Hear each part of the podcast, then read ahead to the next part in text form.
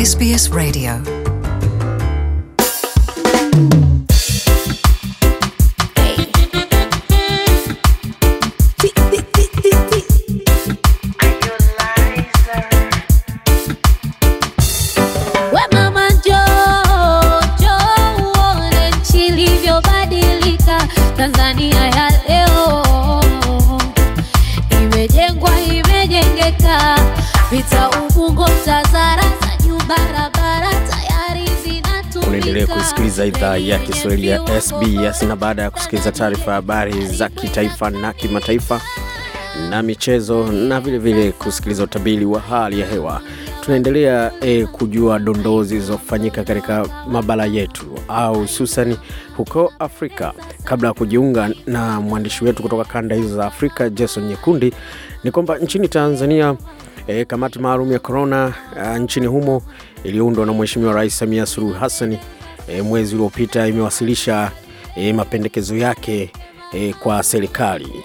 E, kamati hiyo imeshauri serikali kupitia vyombo vyake kulishughulikia suala la chanjo kwa kujiunga na mpango wa COVAX ambao uko chini ya mwamvuli uh, wa Gavi. Kwa hakika ni hatua ya kwanza kubwa e, kufanyika katika mapambano dhidi ya korona e, kwa nchi hiyo ya Afrika Mashariki na Kati. Hebu msikilize basi e, Said Abud e, profesa huyu kutoka chuo kikuu cha afya cha Muhimbili na mwenyekiti wa kamati hiyo. Baada ya uchambuzi wa kina, kamati imependekeza yafuatayo: serikali ihuishe mipango ya dharura, yaani contingency and response plans katika ngazi zote kwa ajili ya kukabiliana na majanga likiwemo janga la ugonjwa wa COVID-19. Pili, serikali itoe taarifa juu ya uwepo wa ugonjwa wa COVID-19 na ichukue hatua madhubuti kuimarisha, hatua zote za afua za kinga, yaani interventions katika ngazi zote ili kuepusha wimbi la tatu la ugonjwa huo. Tatu, wataalamu wa afya watimize wajibu wao kitaalam kwa kuzingatia weledi, miiko na maadili katika kuelimisha, kukinga na kutibu ugonjwa wa COVID-19 nchini.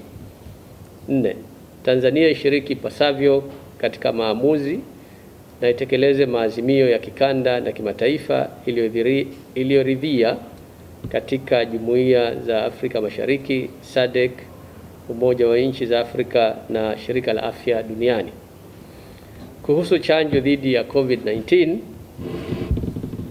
hey, kamati inashauri serikali kwa kutumia vyombo vyake iendelee na hatua kuelekea kuruhusu matumizi huru ya chanjo dhidi ya ugonjwa wa COVID-19 kwa kutumia chanjo zilizoorodheshwa na Shirika la Afya Duniani ili kuwapa fursa ya kinga wananchi wake kwa kuwa kupitia uchambuzi wa kamati, chanjo hizo zina ufanisi na usalama unaokubalika kisayansi. Mapendekezo ya kamati hiyo kuhusu chanjo ya korona yanapingana na sera ambayo nchi hiyo ilitekeleza wakati wa hayati Rais John Pombe Magufuli ambaye alipinga chanjo hizo e, kabla ya kufariki akiwa madarakani mwezi Machi na nafasi yake kuchukuliwa na aliyekuwa makamu wake Mama Samia Suluhu Hassan.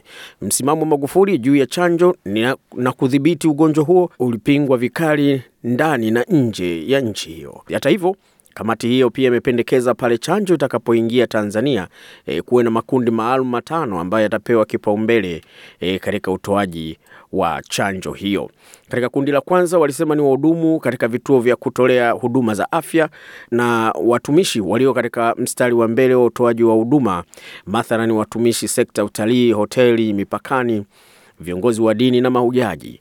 E, kundi la pili ni la wazee na watu wazima kuanzia umri wa miaka zaidi ya hamsini. Kundi la tatu ni watu wazima wenye maradhi sugu mengine mathalan kama kisukari na shinikizo la damu, maradhi ya mfumo wa upumuaji na magonjwa ya figo. Makundi mengine ni watumishi wa vyombo vya ulinzi na usalama na wasafiri wanaokwenda nje ya nchi. Lakini kuhusiana na swala la takwimu na masuala ya kufungia nchi, utolewaji wa takwimu hizo wa mara kwa mara juu ya mwenendo na ugonjwa huo, kamati hiyo imeitaka serikali kurejea katika utaratibu huo. Mara ya mwisho kwa takwimu za ugonjwa huo kutolewa kila siku ilikuwa ni mwaka mmoja uliopita. Mwenyekiti wa kamati hiyo Profesa Saidi Abdul alikaririwa akisema serikali itoe takwimu sahihi za ugonjwa wa COVID-19 kwa umma na shirika la afya duniani ili wananchi wapate taarifa sahihi toka mamlaka za serikali na kuheshimu makubaliano na kanuni ambazo nchi iliridhia.